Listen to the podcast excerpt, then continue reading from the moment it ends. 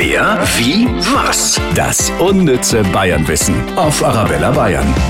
Alles wird teurer. Das war aber schon immer so, auch 1907.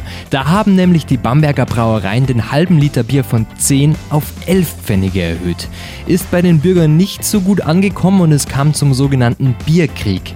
Die Wirte Georg Weierich und Anton Mohr haben einfach das billigere Bier aus Forchheim angeboten und zack, nach einer Woche haben die Bamberger Brauereien nachgegeben und die Preiserhöhung wieder zurückgezogen. Ob das auch heutzutage funktioniert? Wer, wie, was? Das unnütze Bayernwissen auf Arabella Bayern.